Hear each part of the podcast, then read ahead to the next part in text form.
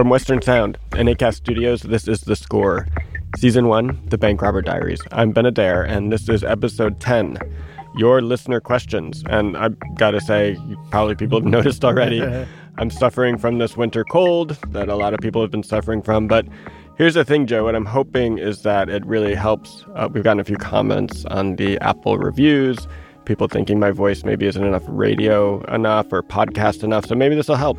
Really? Wow. Yeah, a couple people have said, you know, maybe it could be a little bit deeper. So, how, how am I how am I sounding to you? You sound sound husky, husky. I'll take that. All right. Um, okay, so let's just get straight into it. Hi, this is Danielle, and my question for Joe is: How much, if anything, do your children know about your past? Um, if they're too young now, do you plan to tell them uh, not just about the bank robberies, but also about the abuse you've overcome? Thanks. Ah, that's a wonderful question, Danielle. Okay, so my daughter was seven when I told her about um, that I had been a bank robber. Um, she had been asking a lot of questions. Uh, you know, I go into prisons to talk to people there and conduct writing workshops. And the, the one time when she was seven, I went to San Quentin because I was the um, the speaker for their graduation. They had a university project in there, and um, so she knew I got went into prison a lot. So she had a lot of questions about bad guys, good guys, all that stuff. And then one day she asked, "Dad, did you you know anybody ever robbed a bank?" And I was like, Oh, she "So she just she asked actually literally because we were well, and I mean not out of the blue, but she um um we were walking out of uh, Safeway and there was a Brinks truck there or something like that. And then we were we were we were walking. She goes, "Did you ever know anyone robbed a bank?" And then I was like. Okay, she started to piece things together, and I was like, "Yeah, I did. I know. I know a guy who robbed an armored car." And then when we were driving home after I told her the story, she goes, Did you ever rob a bank? I said, Do I look like I robbed a bank? She goes, No, you want to rob a bank because uh, if you did, I would call the cops and mommy would be angry and she'd call the cops and then you'd go. I said, Oh, really? And I was able to change the subject.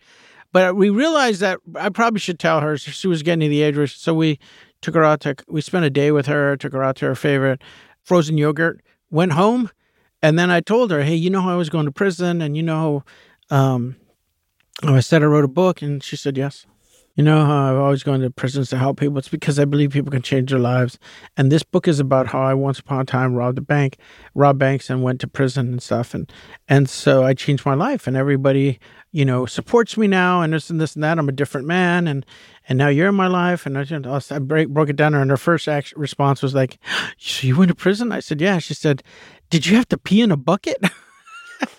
And I was like, "No, Mia, I didn't. Uh, I didn't do time in an 18th century French prison. No, no I was like in the Bastille." And it turns out she had watched some t- uh, show, um, Phineas and Ferb, and when somebody got to prison, they were given a bucket to pee in. So that's her impression of what prison was. So, um, Were but you were you nervous before you told her? I kind of was, but the the uh, the truth is that I'd been preparing for this since she was born, before she was born, and the way I prepared for it was like every time we watched a little show, it didn't matter, Ni Hao Kai-Lan or Caillou or Dora. Every show of those kids shows, somebody gets alienated for doing something wrong, and everyone has to like welcome them back into the group. And I looked at all those stories as future reentry story. Like I was gonna lean into all those when we talked about that sometimes you have to help people get back in that's what community is about that's what, we do we love them we throw love at them and we solve the problems through i always would work those storylines into our lives everywhere to let her know redemption was a storyline she needed to understand because i knew one day i was going to have to give my redemption story to her so that's a great question danielle Next question is from Erica Cullum. Uh, hey guys, loving the podcast. However, very saddened about the abuse Joe, his brother, and ex stepmom faced. Thank you for sharing such a private story. Okay, on to the questions. I love heist movies and lovable criminals, and Joe, you are totally a lovable criminal. How do you get rid of a dye pack or whatever tracers are put in the stacks of money? Two. Two. A few months ago in Georgia, an armored truck opened up and a bunch of money spilled out of the back of it. They asked people to return the money. How do you know that the money isn't being tracked or traced or that it's okay to spend? Fun fact I live in Lancaster, Texas, which is where Bonnie and Clyde robbed their first bank. And it sounds like maybe Erica is interested in following in Bonnie and Clyde's footsteps, maybe a little bit. But anyway, okay. How do you get rid of a dye pack or a tracer that are in the stacks of money?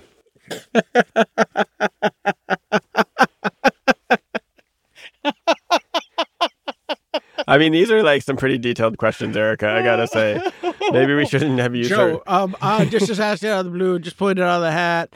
So like if I wanted to disguise myself going into a bank so nobody would know that I was me, it was me in the vault stealing the money. At what part of the shelf do you think that I could get the most amount of money? That's hilarious. Okay, so here we go. Um, Erica, here's what I would tell you. Everybody in prison, when they talked about robbing stuff, it's funny. We would all talk that, you know what, when we get the money next time, we're gonna have a lead lined box full of water and we're going to come out immediately throw all the stuff in the in the lead line box with the water submerged so no signal could come out of it. So that was our whole thing and you know, as criminals we're so impulsive, nobody's going to go weld a lead line box and fill it with water and put it in the back seat and throw the money in there so that no signal can get out. But apparently we all were under the impression that that would make the signal um, impossible to you know to trace, unsubmerged and in lead that's all I can tell you. As criminals, that's as far as my intelligence goes and sort of thwarting, you know, the the surveillance of that or you know tracking of that. I mean, if you had time to sort of like examine the money, look through the money, like as they're giving it to you, you would see the devices, right? I mean, they're not well, definitely. Yeah, but you just don't have time. I mean, this it's not you like can it's go like online. I think you can go. bank yeah, robbery. I think you can go online, or you could probably punch in, you know, dye pack, and there might be some pictures of what a dye pack looks like. It looks like a brick of money. Like it's because they have to keep it really thick, and and it's in, unmovable because inside is you know, literally a PC board and diodes and transistors and stuff for it to explode when it gets a certain place outside of the bank, a certain distance from the bank. So yeah, it doesn't look like real money, but in your enthusiasm and all the all the other things that are going on, then you have yourself a teller who's very savvy and makes you like want to have to pay need to pay attention to them as opposed to the money you're just shoving in your bag. It all it all happens so fast. Um, but on the other hand, uh, the transmitter is, is tougher, you know. But I, imagine if you really wanted to take your time and stay in the bank longer, you might be able to figure out why you're in there. The best thing maybe is to like on your way out have somebody else look at it when you're walking away, driving away. I don't know. I can't tell her how to rob a bank. I'm just saying how to get away. Uh, just just uh, to to finish it out, uh, were you did you ever worry about uh, like traceable money or trackable money? Like you know they talk about like sequential serial numbers or something like that. Was that ever a concern? Well, you remember I got those I got those bills um, um that were unmarked and and they were they were oh, like the stack. There were this there was the stack of the bricks of money. Yeah. There were a thousand bills. Those were all sequential. I didn't care. I didn't care how those are going to be used. I didn't care at all. Again, impulsive, no feel for posterity. Mm-hmm. I knew I was eventually going to get caught. I didn't care. If this is the way it's going to be, it's going to be. So maybe the money was trackable. Maybe it was. Maybe it was. Who I gives don't a know what shit? they were doing. Who gives a shit? It's like who's and who's really looking out for ones and fives anyway, right? So like, I don't care. So, uh, I mean, I was concerned t- after I got that first exploding dye pack. I didn't want to get another one, so that's why they duped me when they gave me the transmitter money because I was like, oh, this one flips on the sides easily.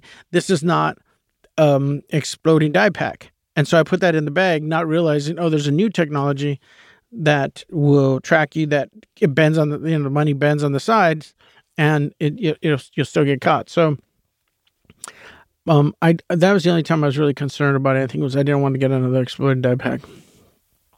Yeah. Hey, what's up, Joe? My name's Taylor from Denver, Colorado. Love the podcast and wanted to thank you for sharing your story. I've often heard that bank robbers are one of the most respected types of prisoners, and I wanted to know if you find that to ring true from your prison experience. Thanks. Well, there is something to be said about hierarchy uh, in prison of crimes. So if I'm in a room with a guys, a bunch of guys who sell drugs or break into homes and steal TVs, or a guy stole his mom's pocketbook, or even the career, you know, the petty criminal I was, uh, bouncing checks, whatever. I get in a room with those guys, and I'm a bank robber. Yeah, those guys look at me like, "Oh shit, that's a serious criminal." Then you get to prison, and you see all the guys who rob banks, and they were all dope fiends. they were all guys who started off stealing their mom's pocketbook or burglarizing homes for for TV so they could go get drugs. They all started out like that, and now they've graduated to bank robbery. But so when I went in there thinking, "Ooh, man, I'm a bank robber," and then I saw the company I had to keep in terms of who are else were bank robbers, I was like, oh, okay, so everyone could be a bank robber. Anybody could be a bank robber. It's like, ah, shit. You know, because I think everyone wants to believe they're George Clooney, Brad Pitt. Everyone wants to believe that they're that. That's what bank robbery is, right? Heist. Well, like Ocean's Eleven, all that. Ocean's Eleven, yeah. all that shit, right? So there's a sexiness to to bank robbery that are bank robbers. Now we've talked about, you know. But when I was was in, in there, no, the hierarchy is the guys who are at the top are the gangsters, and they're the ones who you know the mob business. The thing about a bank robber, though, is bank robbers are violent. Not all criminals behind bars are violent, but bank robbers normally have gone in with a gun and taken people's money. They're about take. They're like robbers at, at a high level. There's guys who are mobsters who don't rob. They muscle, they intimidate, they extort, and maybe they'll blow up a place at night, and maybe they'll do something and hurt some guy's legs and threaten whatever. But to actually go to someone and say, I'm taking that, give that to me, that's mine, with a gun, not a lot of gangsters actually do that at that level, right? I mean, they'll kill someone. Don't get me wrong, I'm, they're lethal. But so just to somebody to say, I make my living, I was saying, hey, you see what you got there? It's mine. Give it to me. There's not a lot of guys who have that kind of thing. So there is something to be said that if you are a gangster, you don't mind hooking up with a guy who robbed banks because at least he's demonstrated that he's willing to go right up to somebody and say, give me this. You're going to give me this. I'm taking this from you. So that aggression does have some um some charge, you know, some there's some energy to that, and people do kind of respect that. At least you're that. Personally, I was saying, I looked around, I was like, ah, shit, okay.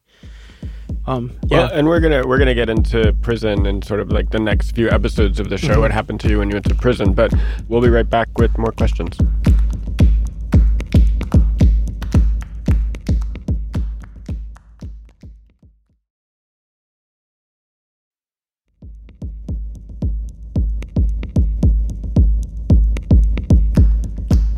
All right, we have uh, one more question from Taylor. If the same technology that we have today was present back when you were robbing banks, do you think that you still would have tried to rob banks or do you think you would have gravitated towards a different crime? Uh,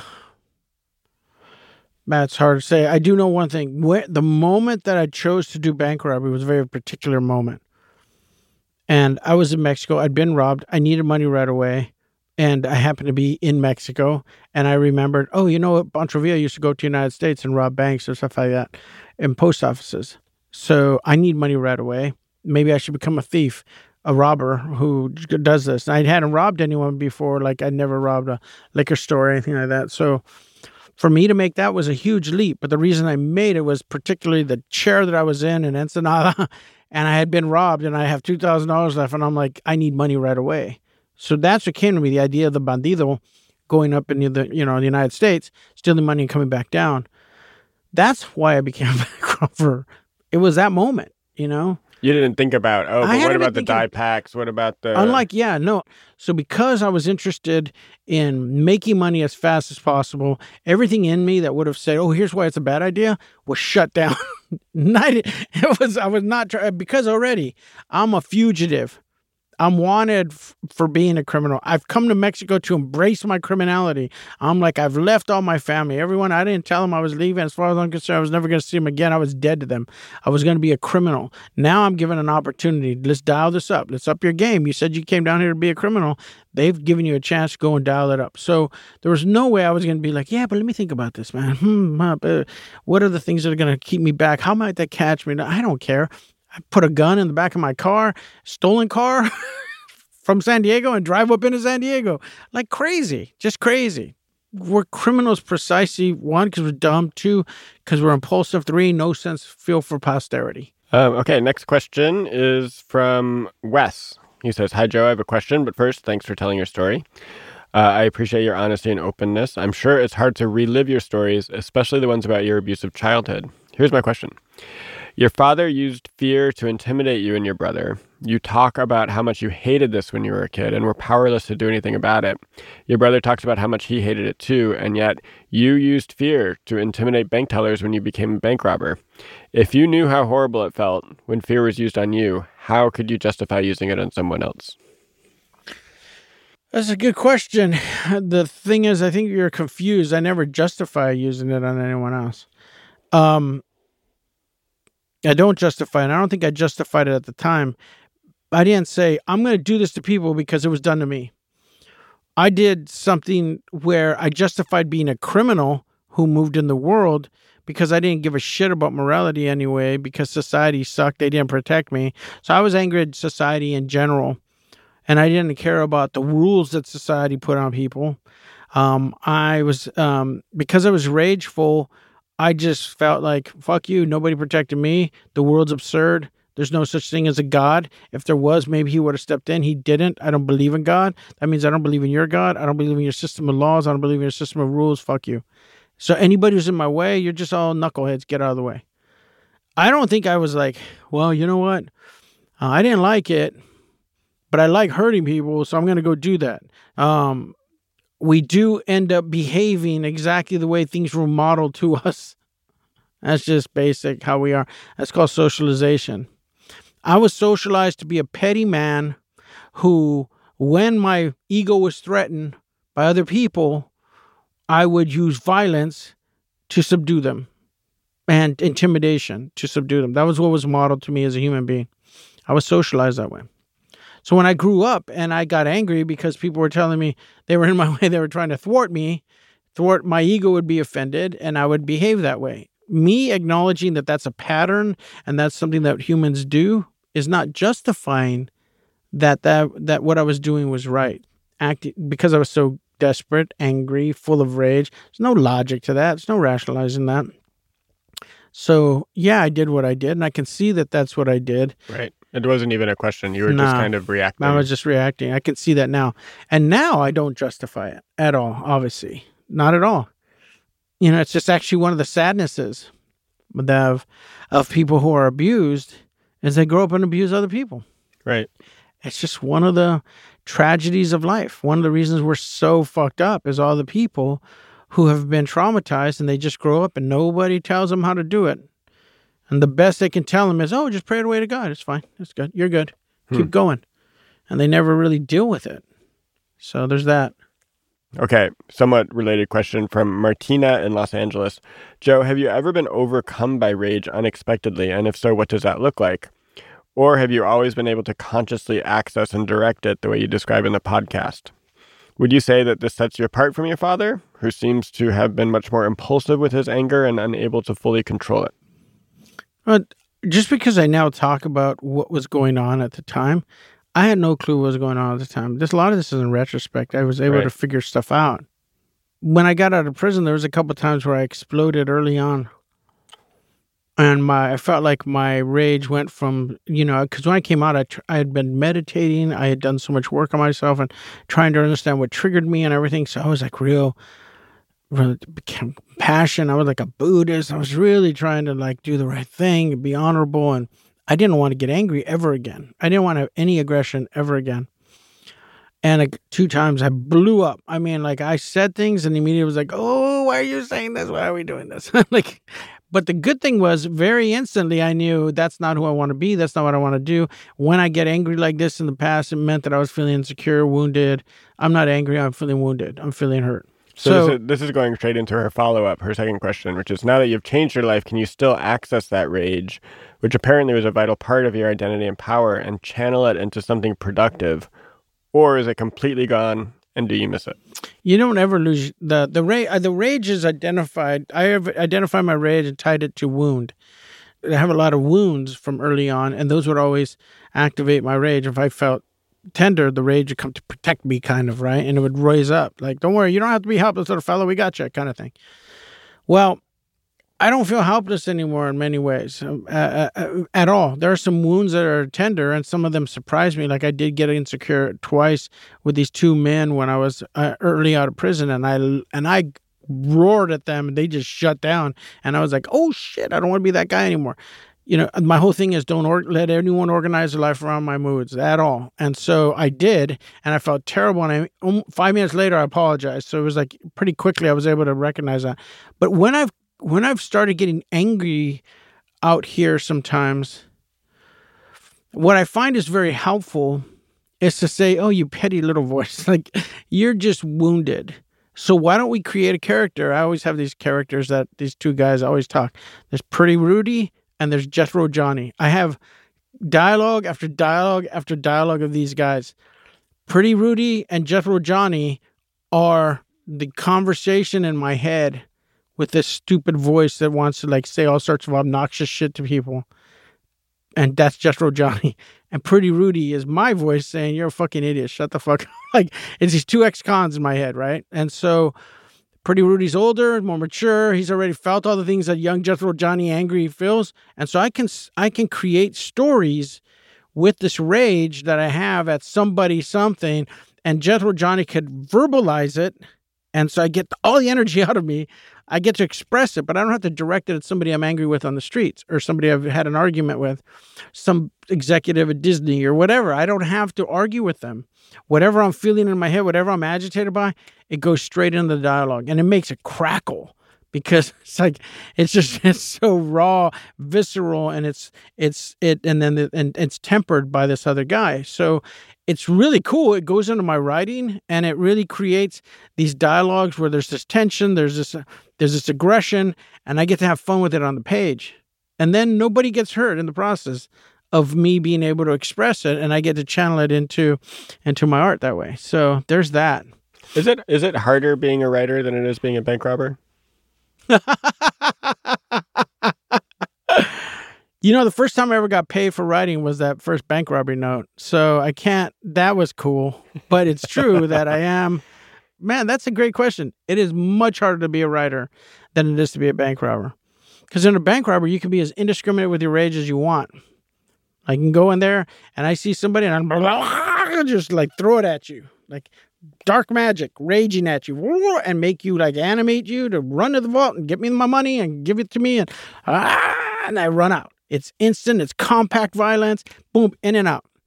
Writing, I have to sit there and I gotta be traumatized by it and I gotta like dread coming back and I gotta read it. Oh, I'm so stupid. First draft, second draft, oh, I hate myself. Oh, nobody wants to read it. All the anguish and all this, ah, it's terrible.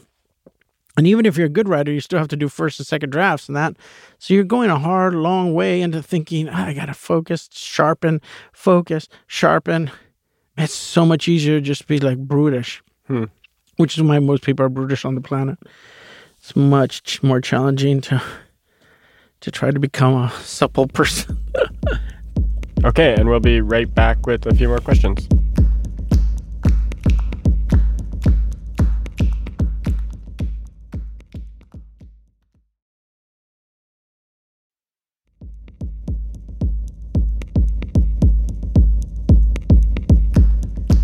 Okay, and we're back uh, with a question from Scott. Hi, Ben and Joe. My name is Scott Quinn, and I am loving this podcast. I don't normally cheer for lawbreakers, but uh, Joe's story is uh, so heartbreaking, and he's such a, a damn likable guy that I, I can't help myself. And my question for Joe is Did you ever weigh the consequence of going to prison against whatever the thrill was or whatever was motivating you, the hatred, whatever uh, that uh, that you got from robbing banks, and and particularly, I mean, not just being away, but suffering the violence and indignities that many prisoners endure while they're inside the prison system. It's a good question. Okay, so my feeling is this. Okay, one, no, I didn't ever think about anything uh, like, oh, I should not do that, whatever. I've gone over that. I did not have a feel for my future, no feel for posterity. My mother died at 26. I was just happy to make it at 26. And once I got there, I was like, what the fuck do I do now? And I fell apart and went on 30 bank, 30 bank robbery spree. So once I get to prison, Turns out, in retrospect, I realized all I was doing was finding a place that fit for how I felt, which is worthless, like a worthless piece of shit. The childhood brutalities were so intense that I actually didn't feel like I had anything coming other than what, what this was here. Like that's what losers have. And I felt like a loser with all the, the, the bullshit of my life. You know, I felt like I was a loser. Hmm. And um, the logic of the loser is, ha ha, I win. Ha ha, you guys couldn't tell me what to do. Fuck you. Oh, wait, I'm in here for seven years. Well, fuck you anyway. Ha ha, I won. I mean, that's what the logic of the loser is. I felt like, hmm, this is what I got coming. That's cool. You guys thought you were gonna like get me back. Ha ha, you didn't get me back. Um, because I wanted to be here. This is where I got to be. That was it was that kind of thing. Hmm. And uh, until I could get rid of that loser logic and loser mentality, I thought that that's that was fitting for me. You know. Okay, this is another audio question. Hi, this is Timo from Lansing, Michigan. Uh, my question for Joe is Did you talk to anyone while incarcerated, like other bank robbers or thieves, about how to up your game, so to speak? Thanks a lot. Love the show. Um, he asked a good question. Would I have, if I was going to come out again and start robbing banks? Yes, I would have asked people, other bank robbers, for more tips to gather more intelligence on that. But I knew that there were some other opportunities that um, bank robbers didn't know about, mostly because I had gleaned the information myself. I had gathered some intelligence on my own. I knew what I wanted to do, and it was ATM robberies. So um, I did not need to ask other bank robbers about that because I was done bank robbing. If, if I was going to come out in the beginning when I was still thinking about coming out and being a criminal, I talked to my friends about let's go do this crimes and and and maybe get into extortion because since we're violent and aggressive and have no problem hurting people, we can extort. Let's do this. And so it doesn't have to be like, hey, can you give me twelve thousand dollars and twelve hundred dollars from a teller? I wasn't gonna do that anymore. That was that was that I wasn't gonna do that. I was now going to use my um, ability to compel people to do what I wanted them to do. Um, I was going to use it as different leverage to get more money. Oh. Did you have like a crime that you were thinking of? Yeah, uh, ATM bank robbers was definitely one one one of them. So is that is that like breaking into an ATM or is that robbing people at the ATM? No, it's, it's neither. Um, so just real quick, I don't even want to talk about it because you know what? I feel like I want to put in a movie. So I don't want to give it away because nobody's done this crime in a movie. So actually, I'm not going to talk about it. But let's just put it this way: it had to do with ATMs, and it has to do with people who service ATMs. Okay. Uh, next up is uh, Missy from Istanbul. Joe, do you miss robbing banks? Do you ever roll by the perfect mark and have to stop yourself from pulling a U-turn and hitting that bank? I love that question. I love from Istanbul. Yeah, good for you. Um, no, I think I just answered that too. Like I, I, I don't want to be a bank robber again. I'm done bank robbery. I mean, I don't want to be a criminal at all again. To be honest with you, um, part of being the criminal I was, and I think that that's what I've tried to share with this um, podcast, was that one of the ways I could do it was I was full of rage, and when I would get angry, then I could go rob that level of anger that where the rage was ignited in me and that's what we're talking about. We're talking about a level of rage in which i didn't care if today was the last day i was alive. I might get shot at the bank. I was fine. That's how it's going to be. That was how it was going to go down. I don't have that fearlessness anymore. I'm like i don't get that angry anymore. So i don't feel like mm, any i don't i know that that's a component of bank robbery that I that needs to happen in me in order for that to happen. I don't have it anymore. So never do I look at a bank and think, "Oh, I'd like to rob it." If anything, I think if this was a movie, how could somebody rob it? That's what I think. It's just story. It becomes hmm. story now. Also because I think that if I ever did, you know, hit the skids and just like, "Fuck it, life's not worth living," you know, like I think the last crime I would think about doing is bank robbery. I'm not that's not where I would go if I backslid. Hmm. So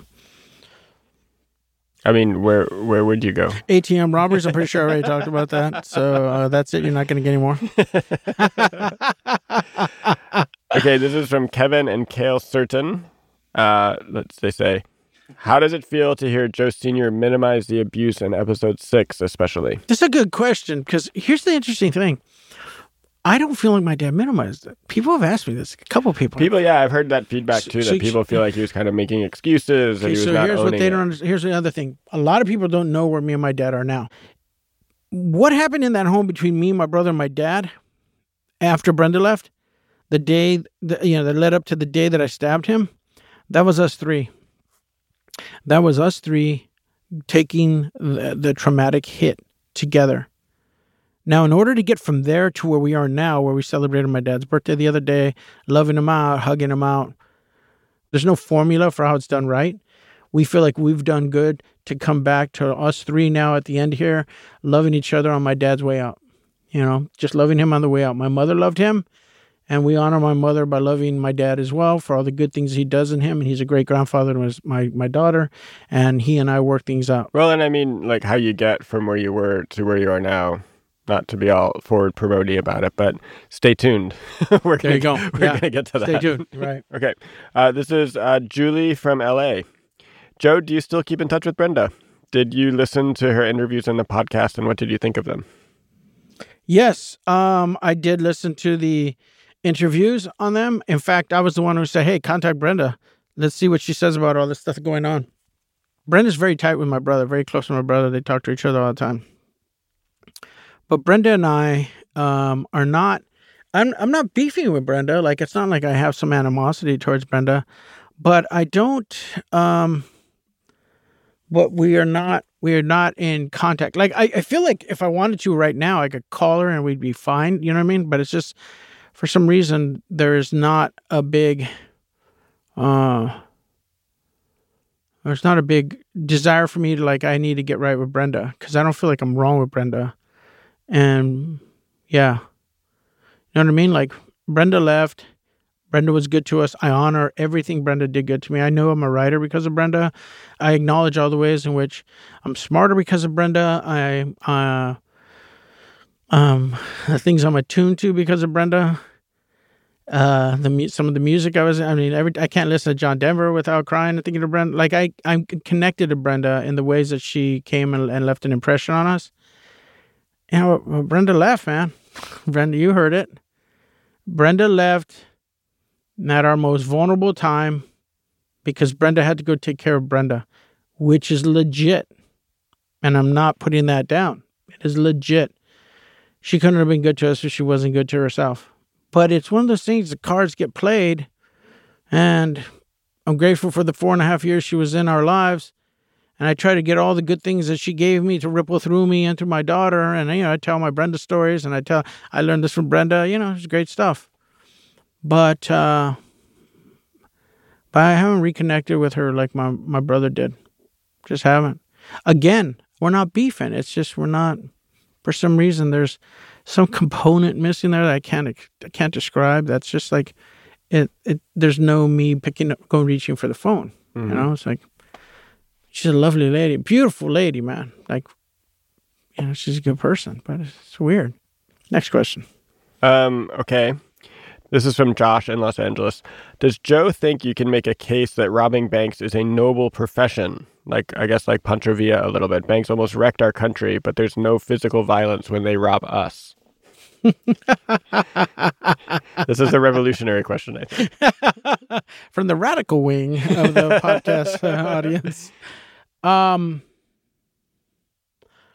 Oh, do I feel like there are these that capitalism kind of sucks? You could make a case that um, people who have robbed banks were good for poor people. I mean, I think it was Pretty Boy Floyd who used to literally go into the banks when there was no computers and he would burn the mortgage, Or the records. the records, so that people didn't owe the banks anything anymore.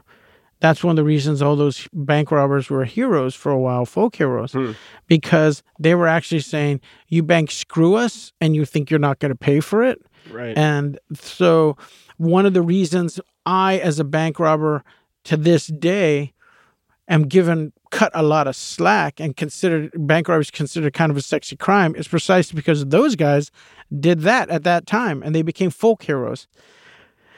But is it a noble profession? I don't know if it's a profession. I wouldn't even call it a profession.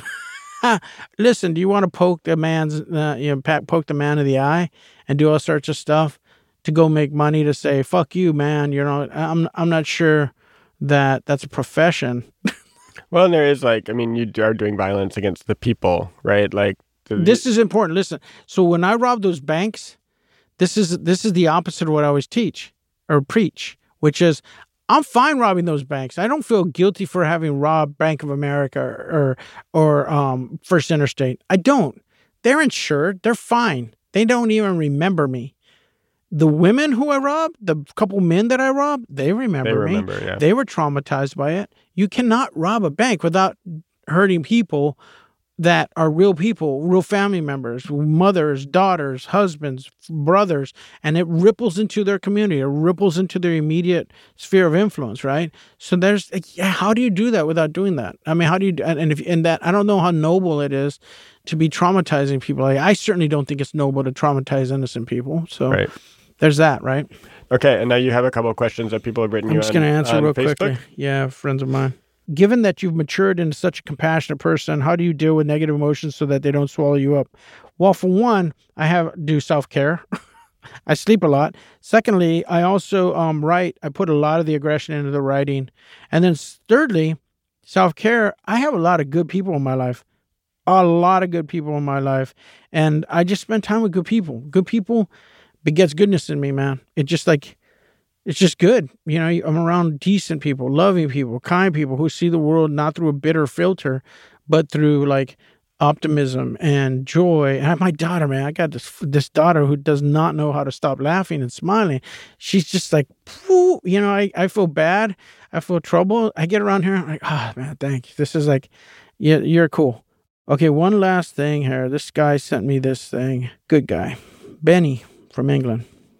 Uh, what was the most intoxicating thing about your life back then?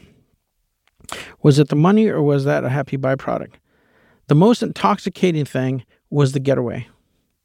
That, driving home, listening to uh, Pink Floyd, uh, comfortably numb, knowing that I was going to have seafood pasta that night with a white wine in a nice restaurant, dressed nice in my thousand dollar, uh, you know, homemade suit, not homemade, but you know, mm, Bespoke. bespoke. So yeah, that was it. It was the, the intoxicating thing about it was uh, that I had used my power to make this elegant moment possible.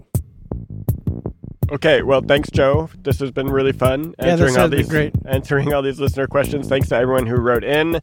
Sorry we couldn't get to all of the questions, but um, you know, maybe if we get a lot more, if you guys want more questions, we'll do another one after the show wraps up. This has been episode 10 of the Bank Robber Diaries. Your questions? It's season one of The Score from ACAST Studios and Western Sound. Executive producers are me, Ben Adair, Joe Loya, Veronica Taylor, and Susie Warhurst. Producers are Cameron Kell, Haley Fox, and Stephanie Aguilar. Original composition and sound design is by Dan Leone. Production assistance from Annette Ronhell. Mixing is by Johnny Vince Evans and Eric Romani. There's lots more info about our show on our website, thescorepodcast.co, and you can find out a lot more about Joe at joeloya.ltd. There's also a lot there about his book, The Man Who Outgrew His Prison Cell. Go check it out. Uh, next week is episode 11, second time in. Stay tuned.